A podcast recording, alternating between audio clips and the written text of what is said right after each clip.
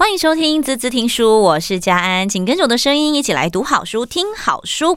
今天这集呢，要带大家来如何创造全世界最好的工作。在这个混乱又动荡的时代，最好的工作到底在哪里？我如果没有记错的话，大概是七八年前吧。其实还蛮多小岛或是岛屿，常常会呃发出一些讯号或是一些活动啊、号召啊，说来来来，我们这边有最好的工作，就是。不是钱多事少离家近叫最好工作，而是你可以在这边很乐活，在你享受着你的工作的过程。我觉得这个是大家心目中最好的工作吗？我觉得这个先画上一个问号。我们大家先来想一想，你心目当中最好的工作到底是什么？今天跟我们在一起的呢，就是这本书畅销书。先说它是畅销书，因为真的是太厉害了，它五天的预购就刷千本。没错，就是知名的作家、知名的讲师，大家很常听到他的谢文宪宪哥就在我身边，先跟大家打个招呼啦，宪哥好。嗨，家安好，各位亲爱的听众朋友们，大家好。上你的节目真是开心啊！哇、哦，你来我这，我才是觉得那个容光焕发的感觉。哎，宪哥，我我是觉得很厉害哦，你已经是十年第十本了，对不对？产量之高之外呢，这一次这一本真的是除了推荐里面有多少人说宪哥，你这透露太多秘辛，至于他甚至把他自己的薪水都列出来，你完全以自己作为实力，想要把这。不管是十几年的这个工作历程，跟大家来做分享。嗯，你为什么会有这个想法啊？去年六月我开刀，然后确定离癌之后，其实我的人生观有很大的改变啊。那这个我觉得是一个影响我人生最重要的一个抉择。再加上今年一二月我一连串的打击其实蛮大，我一段时间没有跟听众朋友们见面，包含像你看，像我弟弟突然间生病，然后我爸爸突然间倒下，大年初四车子被撞，然后新冠肺炎就就更不要讲了。啊，就整的反正就是整个人很郁闷就对了。老实说，我有一段时间我也觉得我自己很忧郁，快要爬不起来。啊，我常常就鼓励很多听众或者是读者或学生说，其实。真的能救的只有你自己。可是我自己遇到状况的时候，我反而觉得，对啊，我们都常常鼓励别人，那我们自己总不能就陷在这个漩涡里。所以，其实我在今年一二月只做了两件事，就把我自己从漩涡里面拉起来。第一件事情就是我下定决心去学钢琴。对，大家有在 follow 那个宪哥的粉那个脸书了粉丝团，你就看到宪哥很厉害，他每天都 po 他一段钢琴，然后我心想说，哇塞，这个是。好吧，什么时候学都不嫌晚，这不用担心。嗯、真的，我小学的时候就有一点基础，哦、但是这隔了三四十年没有学，怎么可能？就我们不是那种料，很有毅力耶。但是我觉得学钢琴很疗愈，嗯，非常疗愈。第二件事情就是写书。嗯、其实你说写书要花很多时间，我觉得还好。这本书因为写的顺了，大概三十五天、四十天就写完了。哇哦、嗯！结果我我后来证实了一件事情，就是人在低潮的时候做的任何决定，可能都会让你未来享受它美甜甜美的果实。OK，所以其实对宪哥来说，只要是反而是逆境是你冲刺最好的时机，嗯、是这样子说吗？是，是，我觉得，因为那段时间其实我相信很多听众跟我一样很不准嘛，每天戴着口罩，然后不能讲话，然后不能太接近，然后又、嗯、保持适当距离。我所有的课程全部等于零了，所以我老实跟你讲，我从二月到六月，企业内训全部等于零。嗯，我还好有公开班可以上，否则我。不要讲别的，就是收入就是其实就是挂蛋嘛。但是还好，我们战备存粮是够，还可以活得很好。可是你像有很多的听众朋友们，他们如果收入状况不是这么好的，其实是风险很高的。对，这个新冠肺炎其实影响蛮多人的工作，嗯、所以你其实在这个时期，呃，来。做下这个标题，我觉得蛮蛮符合这个时事哦。如何创造全世界最好的工作？其实我也很好奇哦。对你来讲，什么是最好的工作？嗯，刚刚那个嘉安讲的那个，就是有点像澳洲大堡礁。对，大堡礁之前大概就有 PO 出这个文章，就是大概相见于台币好像三百万吧，然后可以带大堡礁，带很多人去潜水，然后游玩，嗯、自己过很快乐的生活。当然，那种形态，我相信一定很多人向往。但如果你要问我全世界最好的工作，我的标准大概就是四个。当然，或许各位会说啊，宪哥那是你的经验啊，跟我的经验不太相同。各位可以轻轻听听看，我觉得全世界最好的工作哪四个特征？第一个就是你可以有热情，全心投入。嗯，也就是说你做这个事情不会有一顿没一顿，或者有时候想做，有时候不想做，你会有全心投入的感觉哈，热情跟全心投入。第二个就是有这个满足感。跟这个成就感啊，比如说这个满足感有可能是听众给我们的回馈，或者是你的收入、老板给你的赞美啊，客户给你的赞美，这个人成就感或满足感，这个我相信是很重要。或者我讲白话一点啊，就钱可能要满足，精神上可能要满足，马斯洛的五个理论都要能够满足，这就是排行第二。第三个有一点像是啊，你的工作可以解决他人的问题，克服他人的问题。这个就不是每一个人的工作就能够这样做。我我举一个例子，像我前几天看到这个医护的节日，医护人员很辛苦，他们的薪水可能没有医生这么高，可是呢，他们的工作的确是帮助第一线的病患解决他们生病的问题。所以我们的工作如果能够克服别人的这个困难的话，其实这是一个呃全世界最好工作的第三个条件。第四个条件，它的境界就更高了，就你会觉得自己生命在发光。嗯。就觉得自己是有这个存在价值感的，对，不对？嗯、刚刚新哥讲到那个，我觉得比较偏利他啦，嗯，对不对？就是怎么样可以去利他，我觉得这是很棒的。呃，我觉得在工作的历程当中，其实你想，我们从小到大学习，大概占了我们生命的。我觉得现在讲四分之一就好了，嗯，没有到三分之一，因为现在寿命都很长哦，三分之一呃四分之一，但后面你工作时间其实变得很长哎，嗯，所以其实可以有好多好多的阶段。是，其实，在宪哥这本书里面，你把你自己分了好几个阶段，然后每一个阶段里面，你去把它归纳出五大原则，嗯，就应该要怎么样去。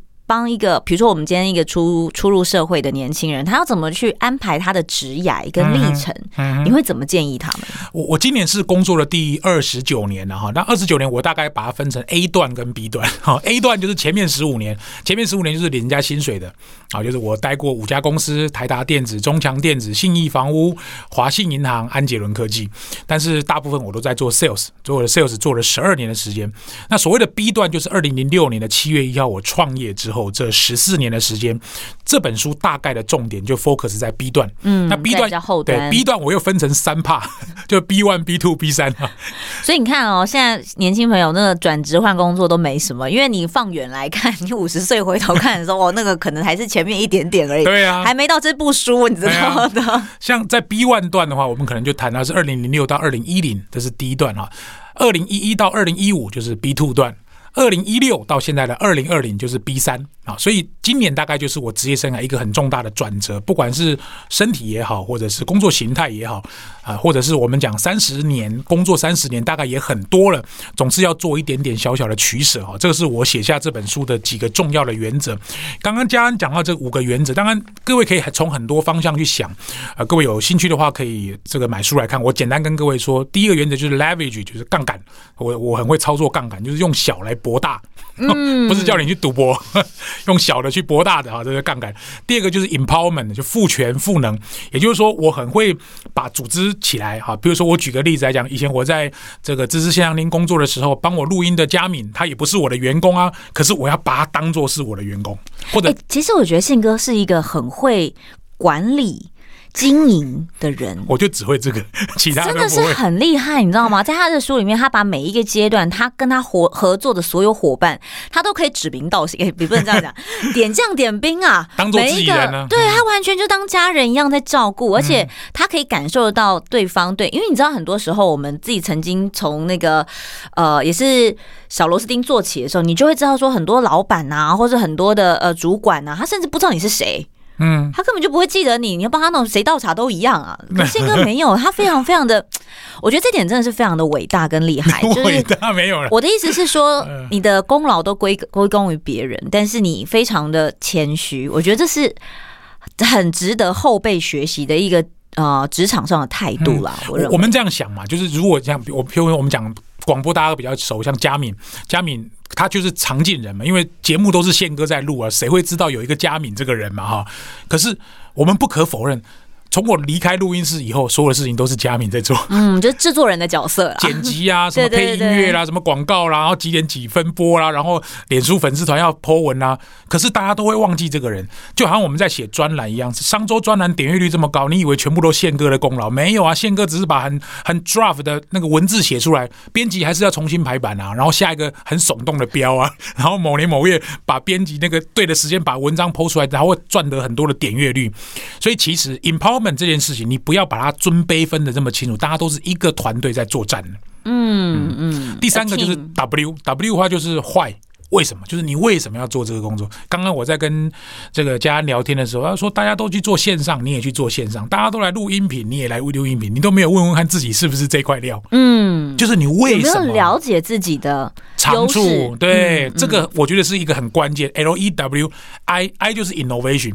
刚刚我在还没开始的时候跟家安聊天，其实你看，我们现在要想三年以后会发生什么事，我们做那件事才有。好有远见，才有商机啊！真的才有商机。最后就是 synergy，synergy 是重效，中效就是发挥一加一大于二。就是我虽然是一个个人创业者，年收年营收在三千万以下，可是我们的能力或者我们的影响力不比那些所谓的大公司小哦。嗯，所以这就是我们要发挥中效的几个主要的原因。但是，呃，这五个原则讲完之后，其实书里面有很多的例子。是，我觉得这本书很精华、牛肉的地方是它每一个例子帮大家分析的非常清楚。因为包含宪哥其实在这几年带了很多的学生，嗯，每个学生其实都有不同的背景。因为其实很多人都会说啊，宪哥那是你的历程啊，跟我不一样。可是，在宪哥手把手带出来这些学生里面，他们可能原本是不管是老师，不管是行销人员，不管是各种各行各业，甚至都是主管，都已经。非非常非常有经验，但透过宪哥的分享跟透过的指导之后，他们可以在自己的职涯上面，或甚至是在自己的专业领域上面找到另一片天空。到底是怎么办到的？我们先休息一下，马上回来。欢迎回来，子子听书，我是佳安。今天跟我们在一起的是谢文宪宪哥，带大家来创造全世界最好的工作。刚刚跟大家简单先拆解，在这一次新书里面的这个 L E W I S 的五大原则。其实，在网络的时代啊，很多的知识工作者其实已经开始在转型跟变相。那呃，比如说以宪哥的背景来讲，一开始是从业务，哎，其实做业务非常非常的辛苦，哎，做业务是一个有就有。没有，就是可能瞬间是零的一个工作，是一个压力非常大的工作。然后转到变成一个专职的讲师，去培训这么多这么多的学员，企业内训。然后现在呢，在各大媒体，甚至是各大专栏都可以看到他的作品。呃，十年第十本书，先恭喜宪哥了哦。我觉得很精彩的地方，其实是在你经历了这么多，然后你在这本书把它集结成精华。比如说你的学生怎么样去做转变，你怎么样做调整，有没有让你印象很深刻的？我们就拿这个录音室来讲，因为这个录音室对我来讲很熟悉，是因为我有两年的时间都在这里面录，呃，滋滋线上听，然后不管在各个呃平台播放。呃，去年的一到三月，我自己发现一个状况，就是我的 forecast，就是我的预测，二零一九年的四月份以后，我会非常非常的忙碌，所以我就想到一件事。刚刚我在休息时间跟家人聊，就有时候哈，你知道自己。不要什么会比自己要什么重要很多，嗯，所以我就想，我现在这么多工作，又要写专栏，又要上课，又要录影音，然后这么多事情要做广播，我真的很忙。而且我那个时候已经有预料到，我可能会在六月份开刀，好，所以我身体上可能会有点小的状况，所以我就把当时我在知识线上听这边录的节目呢，我就找了几个。我的不要说爱将啊，就其实每一个学员我都很爱啊。就我觉得他们很适合做广播的，我就问他们说：“哎，有一个机会，你来帮宪哥代班，你有没有兴趣？”我跟你打赌，问五个，五个都说有兴趣。当然，问六个，六个都有兴趣。后来我就挑了五个人啊，这五个人当然也都很不错，包含像 TED 的这个讲者余怀瑾老师，然后朱维民医师，嗯然后这个张怡婷，他是这个 PAGAMO 的这边的副总经理，然后呃，辅仁大学的营养系的副教授刘。庆宇老师啊，等等，他们都很很不错。还有一个蔡香林老师，他们就分别每个人帮我代班了三集啊。我就是希望告诉他们说，如果有一天你要出去外面讲课，或者出去外面写你的履历或自传，你也可以写上说，我曾经是滋滋线上听宪哥的代班主持人啊。如果你觉得这个资历对你有帮助，那那么你就来吧。可是我就不会要求他们说一定要怎么做或者不要怎么做，反正他有他的风格。他宪哥太谦虚了，你知道他特地为了这件事情，还特别召开了一个有点行前、有点是 传授指导的会议，然后把这些哦，你书看很熟啊，对，子弟兵们还把他揪出来，然后说：“哎，来来，大家一起吃饭。”不知道是不是宪哥请客了哦？对，我请客。梦想三十八。对对对，那时候还在梦想三十八号，然后呃，跟大家分享他在呃广播是怎么做。其实宪哥广播的经验非常非常的充足，已经非常非常多年了，好几间电台都有你的声音跟身影哦。呃，我觉得这点很不容易的是，其实很多人对于机会是很舍不得分享给别人。嗯，我不会，我觉得就是大家一起共享啊，因为。帮助他就等于帮助我嘛。这道理不是每个人都这样想啊！不不不不，因为我们年轻的时候得到很多人的帮忙，就像我二十二岁出来上班，我的第一个工作也是学长帮我介绍的。因为没有学长介绍，我怎么可能进台达电子？我可能要经过重重难关。就好像说我我我后面有很多的这种转职的机会，或者参选什么什么全国杰出校友这种机会，也都是学长带我一把。那我们现在如果有能力，就尽量拉拔别人，尤其是年轻朋友。我一直有一个想法：年轻人只要站起来，台湾就会站起来。好，所以我们如果相对于比较资深的人，愿意把机会让出来给相较于比较年轻而且有活力，可能他们经验不足没有关系，你给他一点机会试试看。那当然，我们就会从中告诉他说：“哎呀，你做这三集哈，有什么地方可以稍微再修正一下？未来还有机会的话，你可以做得更好。”那这样何乐而不为呢？对，你完全除了给他机会之外，你还告诉他怎么样可以更好。是啊，有的人是看笑话，你知道吗？不会啦，你看看，哎，其实我觉得，哎，怎么被家人讲职场很险恶一样？不过我觉得在在现。那个职业工作里面，我觉得我看到了很多正向的力量啦。嗯、就是你给大家是呃，你有的，你希望大家都可以跟你一起好。我觉得你是一直在创造双赢的人，嗯，这是一个很不容易的，很我觉得是一个信念吧，嗯嗯。一个人成功不如两个人成功嘛，两个人成功不如一个团队成功嘛。明星球员永远是光芒短暂的，明星团队史上留名啊。如果我们一个平台如果只有一个主持人很厉害，那其他人都很普通；或者是一个企业教育训练的公司只有一个老师很厉害，其他老师都很普通，我相信大概也没办法产生重效。所以我总是希望。我我必须很诚实的讲啊，这里面其实我有一些纠葛，因为学员很多，你对啊，你怎么挑？你总是给了 A、B、C 机会，那个 D、E、F 就没有机会，所以我可能就会看每个人不同的情况，给予不同的机会吧。哎、欸，其实你这完全是因材施教、欸，哎、嗯，完全就是做到了这个孔子的。我我还差得远。好了，这样讲有点浮夸，但我的意思是说，你会去了解你的学生。其实事实上，像很多公开班，一个班上三四十，甚至五六十，还企业内训一个班上百个，你哪会？会知道谁是谁，谁的特点是什么？所以宪哥，其实你是非常仔细在留心你每一堂课的学员，甚至你是很用心，真的在呃手把手的栽培他们。我们在做高价课有一个很大的好处，就是这些学员他会自然被筛选掉，因为。不不不然，你讲书里面也有写，他可能第一个费用就不便宜，嗯，第二个他很扎实的训练，尤其是像譬如说我们最近在做的知识型网红训练班，或者是管理电影院的私塾教练班，但几乎都是一对一，只是你在你家，我在我家啊，啊，远端这样，远端这样子在控制，所以我不会把他想要训练成跟我一样，我希望找到他的特色，不管是面对镜头，或者是在上课的时候，或者做广播，我们可能多一点就是经验比人家丰富，所以各位听众，当你听到这一集的时候，我相信这句。话或许你可以把它记下来，就是我们做任何事情没有经验就要有时间，没有时间就要有经验吗？嗯，那我们可能现在以我的情况就是我很我很没有时间，但是我很有经验。宪哥是真的很忙哦，他的行程是一个接一个在排的哦。对啊，就是这样，所以我就会很早就规划好一站一站一站的行程。嗯，我觉得其实。还蛮厉害的是，刚刚你提到的这个高价课，应该是说在你刚开始创业的时候，嗯、就是有几个那时候是福哥嘛，嗯、然后你还有周周振宇老师，对对，你们好像开了一个秒杀课。二零一四年的那时候是什么什么灵感？为什么会这样做？而且你知道他是三分钟就几乎是关关赶快关掉，因为那个要 crash 了。嗯、我我是觉得就是一样，那个逻辑一样嘛，一个人成功不如两个人成功嘛，两个人成功不如一个团队成功。嗯、那时候我跟王永福老师周。周振宇老师都认识，但是我们没有开公司的念头啊，因为那个时候也时机不成熟。但是我们三个人有一个地方是有一个共通点，就是我们很热衷在教学。那我们对于简报也有一点点熟悉。很不巧的，三个老师有一些重叠，也有一些不重叠的地方。举个例子来讲，像周振宇老师，他是以声音为主的呃教学；王永福福哥他是简报逻辑、简报架构。那我的我的专长是简报呈现，就在台上怎么说会变得比较厉害。可是虽然看起来有重叠，但是又没有重叠的情况之下，这就是标准的一加一加一大于三，可能也等于三十吧。真的 十倍的力量，十倍的力量，就一个课本来可以卖五千块的，就变成卖到三万二。就很多人，所以其实很难的原因是因为你看，像我自己就很欣赏像 YouTuber 这个阿滴啊，他不是疫情的时候他就招了很召集很多 YouTuber 吗？所以理论上我我虽然不熟悉那个行业，但是我觉得 YouTuber 本身 A 跟 B 跟 C 可能是王不见王，说不定他们彼此之间也有可能有一些竞合关系。嗯，可是如果如果你可以把他找来，大家联合在一起，为了同一个目标而努力，那这件事情是很很伟大的。嗯，他就有办法变成撞出另一个火花。所以我们的工作就是创造一个平台，让三个老师一起合作。我们只开两班就，就见好就收了。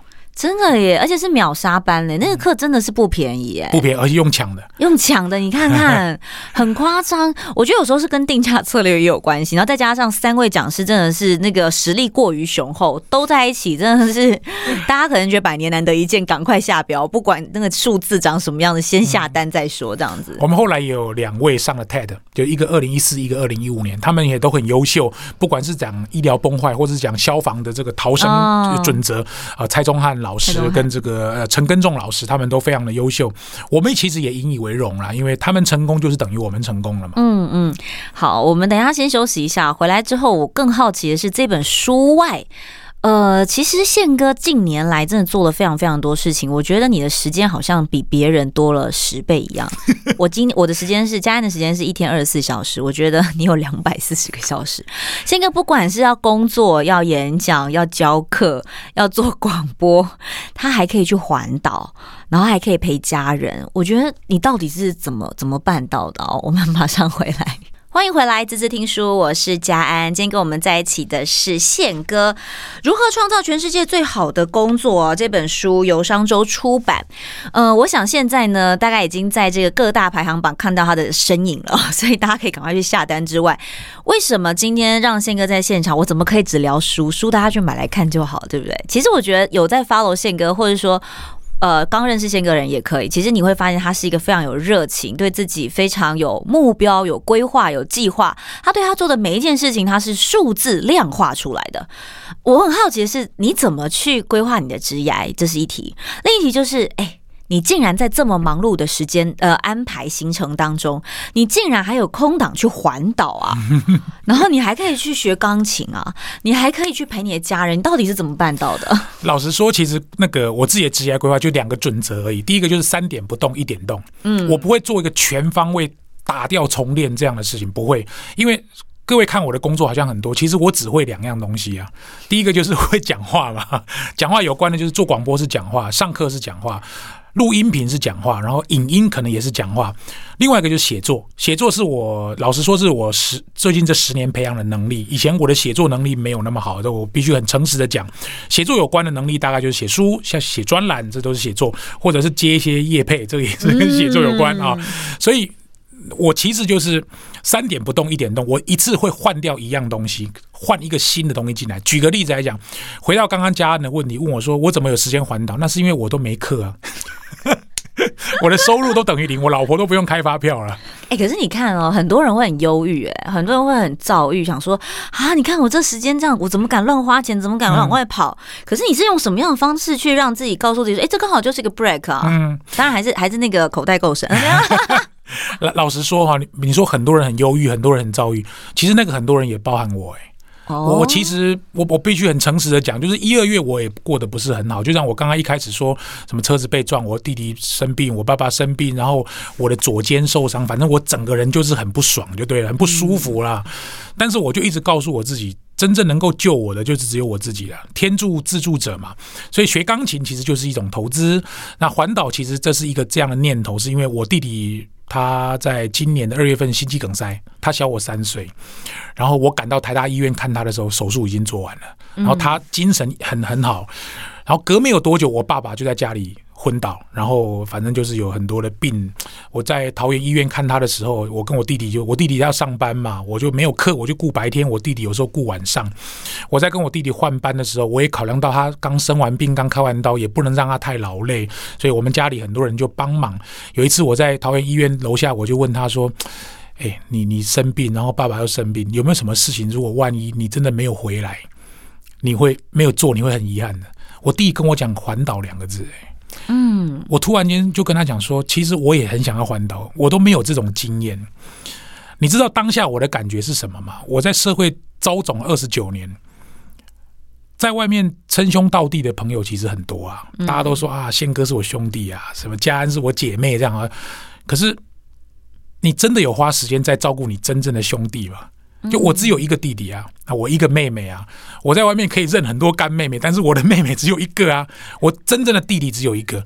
然后他生病，他跟我说他想要环岛，他说他一个人去，他老婆很担心。我说我陪你去。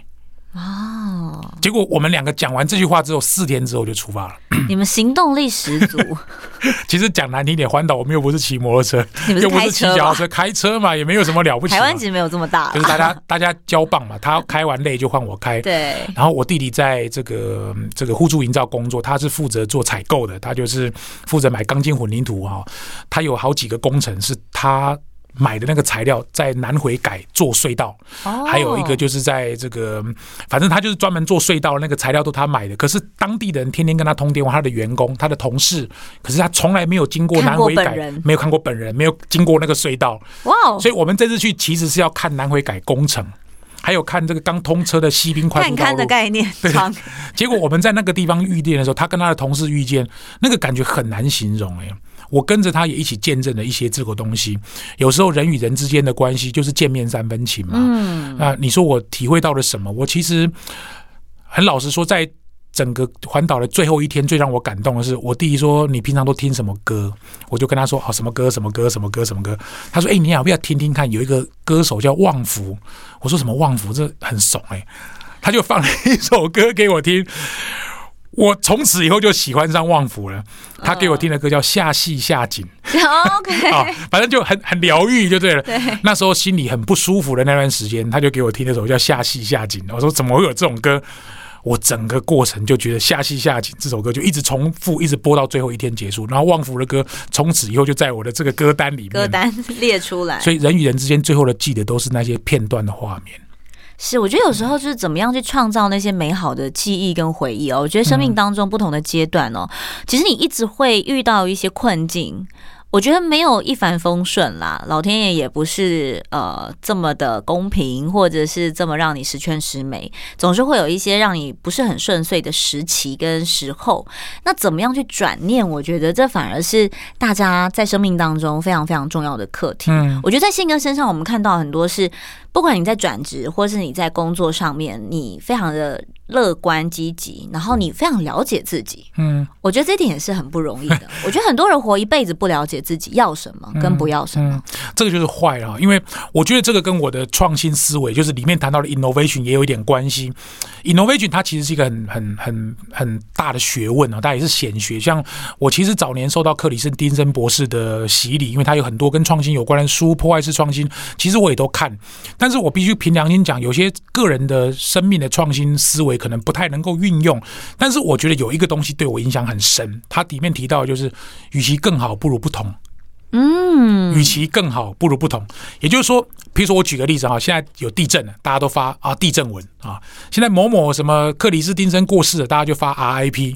这个某一台直升机掉下来了，大家就发 RIP。刘真过世了，大家很缅怀他，也发了 RIP。像这种情况，我就不会动作了。因为当大家都做同一件事情，我就在看大家都在写什么东西啊。通常我写就是一定要跟大家都不一样的。其实我就只有这个逻辑，我没别的逻辑耶。因为一一窝蜂去做一件事情，最终就是进入红海。嗯，你不会更厉害。还有一种逻辑就是，好，譬如我的目标是我要做广播做到得金钟奖，好，这个就是更好。嗯，其实得金钟奖。是你的目标，当然很值得追寻。我不是说得金钟奖不好哈，你应该想我在众多一百多个频道里面的广播节目，我怎么样跟人家不一样？一下，而且一下人家就记得你是谁，而不会是记得那个一百个、九十九个想要拼更好的广播。所以我的逻辑大概就是属于这样的方向。当写书，很多人批评作者说啊，这本书是来骗钱的，那我就想。我一定让你满载而归。一个三百多块的书，连我的薪水都可以讲，有什么不能说的？真的，这完全是 detail 到不行。你知道我在看这本书的时候，尤其是表格，对不对？对，你知道宪哥真的是量化到一个夸张，他把他每一个时期做的每一份工作，然后多少钱，然后多少的产值，统统列出来。你知道我们圈内人看到心想说：“哇塞，这个这样子能讲吗？” 哦，非常的惊恐。不过我觉得在这个举动，其实是你第一个让我觉得宪哥是一个很坦荡了，然后一一个很无私、愿意分享的人。其实我觉得也被很多人看到一个很重要的关键，就是其实你是一个很用心在生活的人。我其实每天都有记录，哎，对，我不瞒你讲啊，这个讲出来你一定会觉得很奇怪，就是我上什么广播通告，我全部都有记录。嗯，我一开始其实不是要记录什么家安或者是什么中广还是什么 News 九八，不是记这个，我是记上这个节目是为了什么？比如说新书宣传，我就写新书宣传；哦、新书导读就写新书导读。然后如果他最后发五百块给我，我就记五百，类似像这样。就像我上课，从第一堂上课兼职的，我就开始记录。记录到最后，你就会发现，其实就是佛家讲的“功不唐捐”。你所有做的努力，通通不会浪费。因为我要写这本书的时候，我就把我的薪水怎么样，就 Excel 把它拉出来，拉出来，拉出来统计一下，就知道今年赚多少钱啊！而且那个都是、啊、你比国税局还准，这样子。我为什么不怕国税局来查我？因为每一笔都有缴税。OK，所以我们都要开发票，因为都是跟大公司，所以我很想讲的就是，其实你的生命只有你自己在乎，没有人在乎的啦。嗯、你的老公、你的爸妈也都不会在乎你，说不定只有你在乎你自己啊。其实不用在意外面的声音，你就像写日记是一个方法，脸书是一个方法。像我是有记，我每天去哪里做事情，我都有记录。像我就，如果你问我说，哦，上过嘉恩几次节目，我就马上可以列出来。上过陈凤新几次节目，我只要 key。那个 keyword 叫陈凤新节目就出来了。哦，几年几月谈什么主题？几年几月谈什么主题？我自己在做广播，做了两百五十四集在游台，第一集、第二集、第三集到第两百五十四集访问哪一个来宾，我通通都有记录，而且来宾介绍哪一首歌，我这里都有写。变态，对不对？真的是用变态来形容，绝不为过。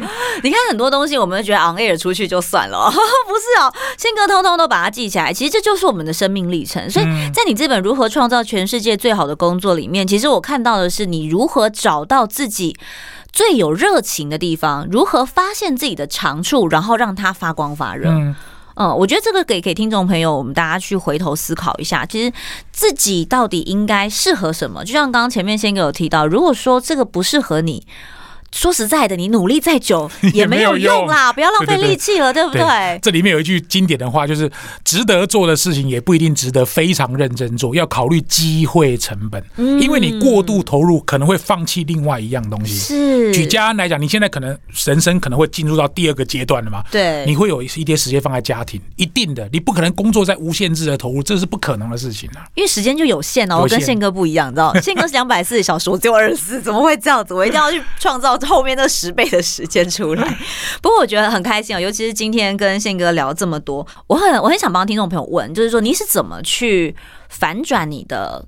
呃，创新跟思维，你刚刚其实有稍微有提到，嗯嗯、就是说怎么样去创造那个不同。嗯，其实，在你这么多的转换跟历程当中，你怎么样去发现这些不同是适合你自己的？嗯，而且它是可以创造最高的效益的。好，各位可以思考一下这五个工作性质啊，就是呃一前测学新这里，各位听一下 keyword，一就是首度跨组的工作，就你以前从来没有做过首度跨组的工作，以前我没有做过广播，先做广播，广播就是首度跨组的工作。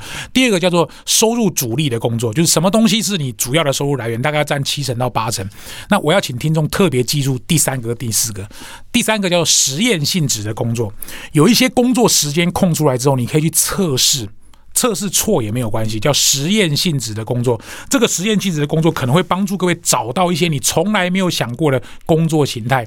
第四个叫边做边学的工作，比如说，好，假设你觉得直播很有意思，你就去做直播，没关系，试试看，因为试了几次你就知道自己行不行了。对对对，或者是哦，别人都在做线上课程，你也去测测看，也没有关系，反正机会成本不高的情况之下，不要盲目投入，测试为止。如果真的可以，就往下继续做。第五个就是真正想做的工作。家安也知道。我在准备拍棒球偶像剧，这个就是真正想做的工作。所以你说创新怎么来？我大概都觉得是摸石子过河，嗯啊，一面摸一面改，一面错一面改，快快错快快改，不对就换。然后有一些东西是坚持，弹性足够，对，弹性足够。嗯，因为人的底线是不知道，像我还没有录影音节目之前，我哪知道我的这个长相能录影音呢？就影音还卖的不错。宪哥的这个魅力十足，好不好？大家可以去看一下。其实宪哥在口语表达这一块真的是非常非常厉害，而且一一发声就非常的吸引大家，非常的吸睛了。所以大家其实对宪哥是有一种。我觉得是一种呃崇拜吗？对我们这种晚辈来讲是一种崇拜，会觉得说天哪，宪哥你怎么办到的？我觉得大家可以从这本书里面或许可以窥探一二。这本书这次连郭台铭董事长都帮您做这个，嗯、甚至是推荐撰文。撰文，因为我跟郭董是有两次见面的机会，嗯，我也不知道说那个见面对他来讲他会有印象，我就写了一封信请他的秘秘书转寄，结果没想到他回好哎、欸。所以你看，就是有些有事就有机会啊，没事就没机会啊。因为呃，我担任那个红海奖学金的评审嘛，那有一次就跟郭董同台，那主持人就很礼貌性请评审上去致辞两分钟，那我就上去致辞两分钟，郭董就坐在我前面一公尺而已哦，社交距离哦。那我也不知道那那一场演讲对郭董印象这么深，他说哦，宪哥不是什么异能界的宪哥，是讲师界的宪哥。他说我怎么样怎么样怎么样。那我里面刚好有一篇写说。这个出书就像选总统，就是你要写书哦，你就要接受所有人对你的支持跟批评，就跟这个道理一样。所以郭董看到这一篇，他觉得写选总统三个 keyword，他觉得很不错，他，他就写了一篇推荐，还还蛮有趣的。蛮有趣的。其实我觉得很多时候就是如何去把握你自己的机会，跟创造你自己的机会，然后呃找到你自己热情的地方，我觉得是。大家可以把这本书找来，去看看宪哥的历程，然后可以对应到自己的身上，在你的职业当中，或者在你的生命里面，你应该怎么样去分配你的时间？你应该怎么样去呃区分你的这个成本，跟怎么样去投入？我觉得这是非常非常好的一个契机。嗯嗯。在这个乱世的时候，尤其是现在，对不对？非常谢谢宪哥喽，谢谢。那也希望大家都能够身体健康、平平安安的。幸福就是你热爱的工作刚好适合你。谢谢宪哥喽，也祝福大家，谢谢，拜拜。拜拜。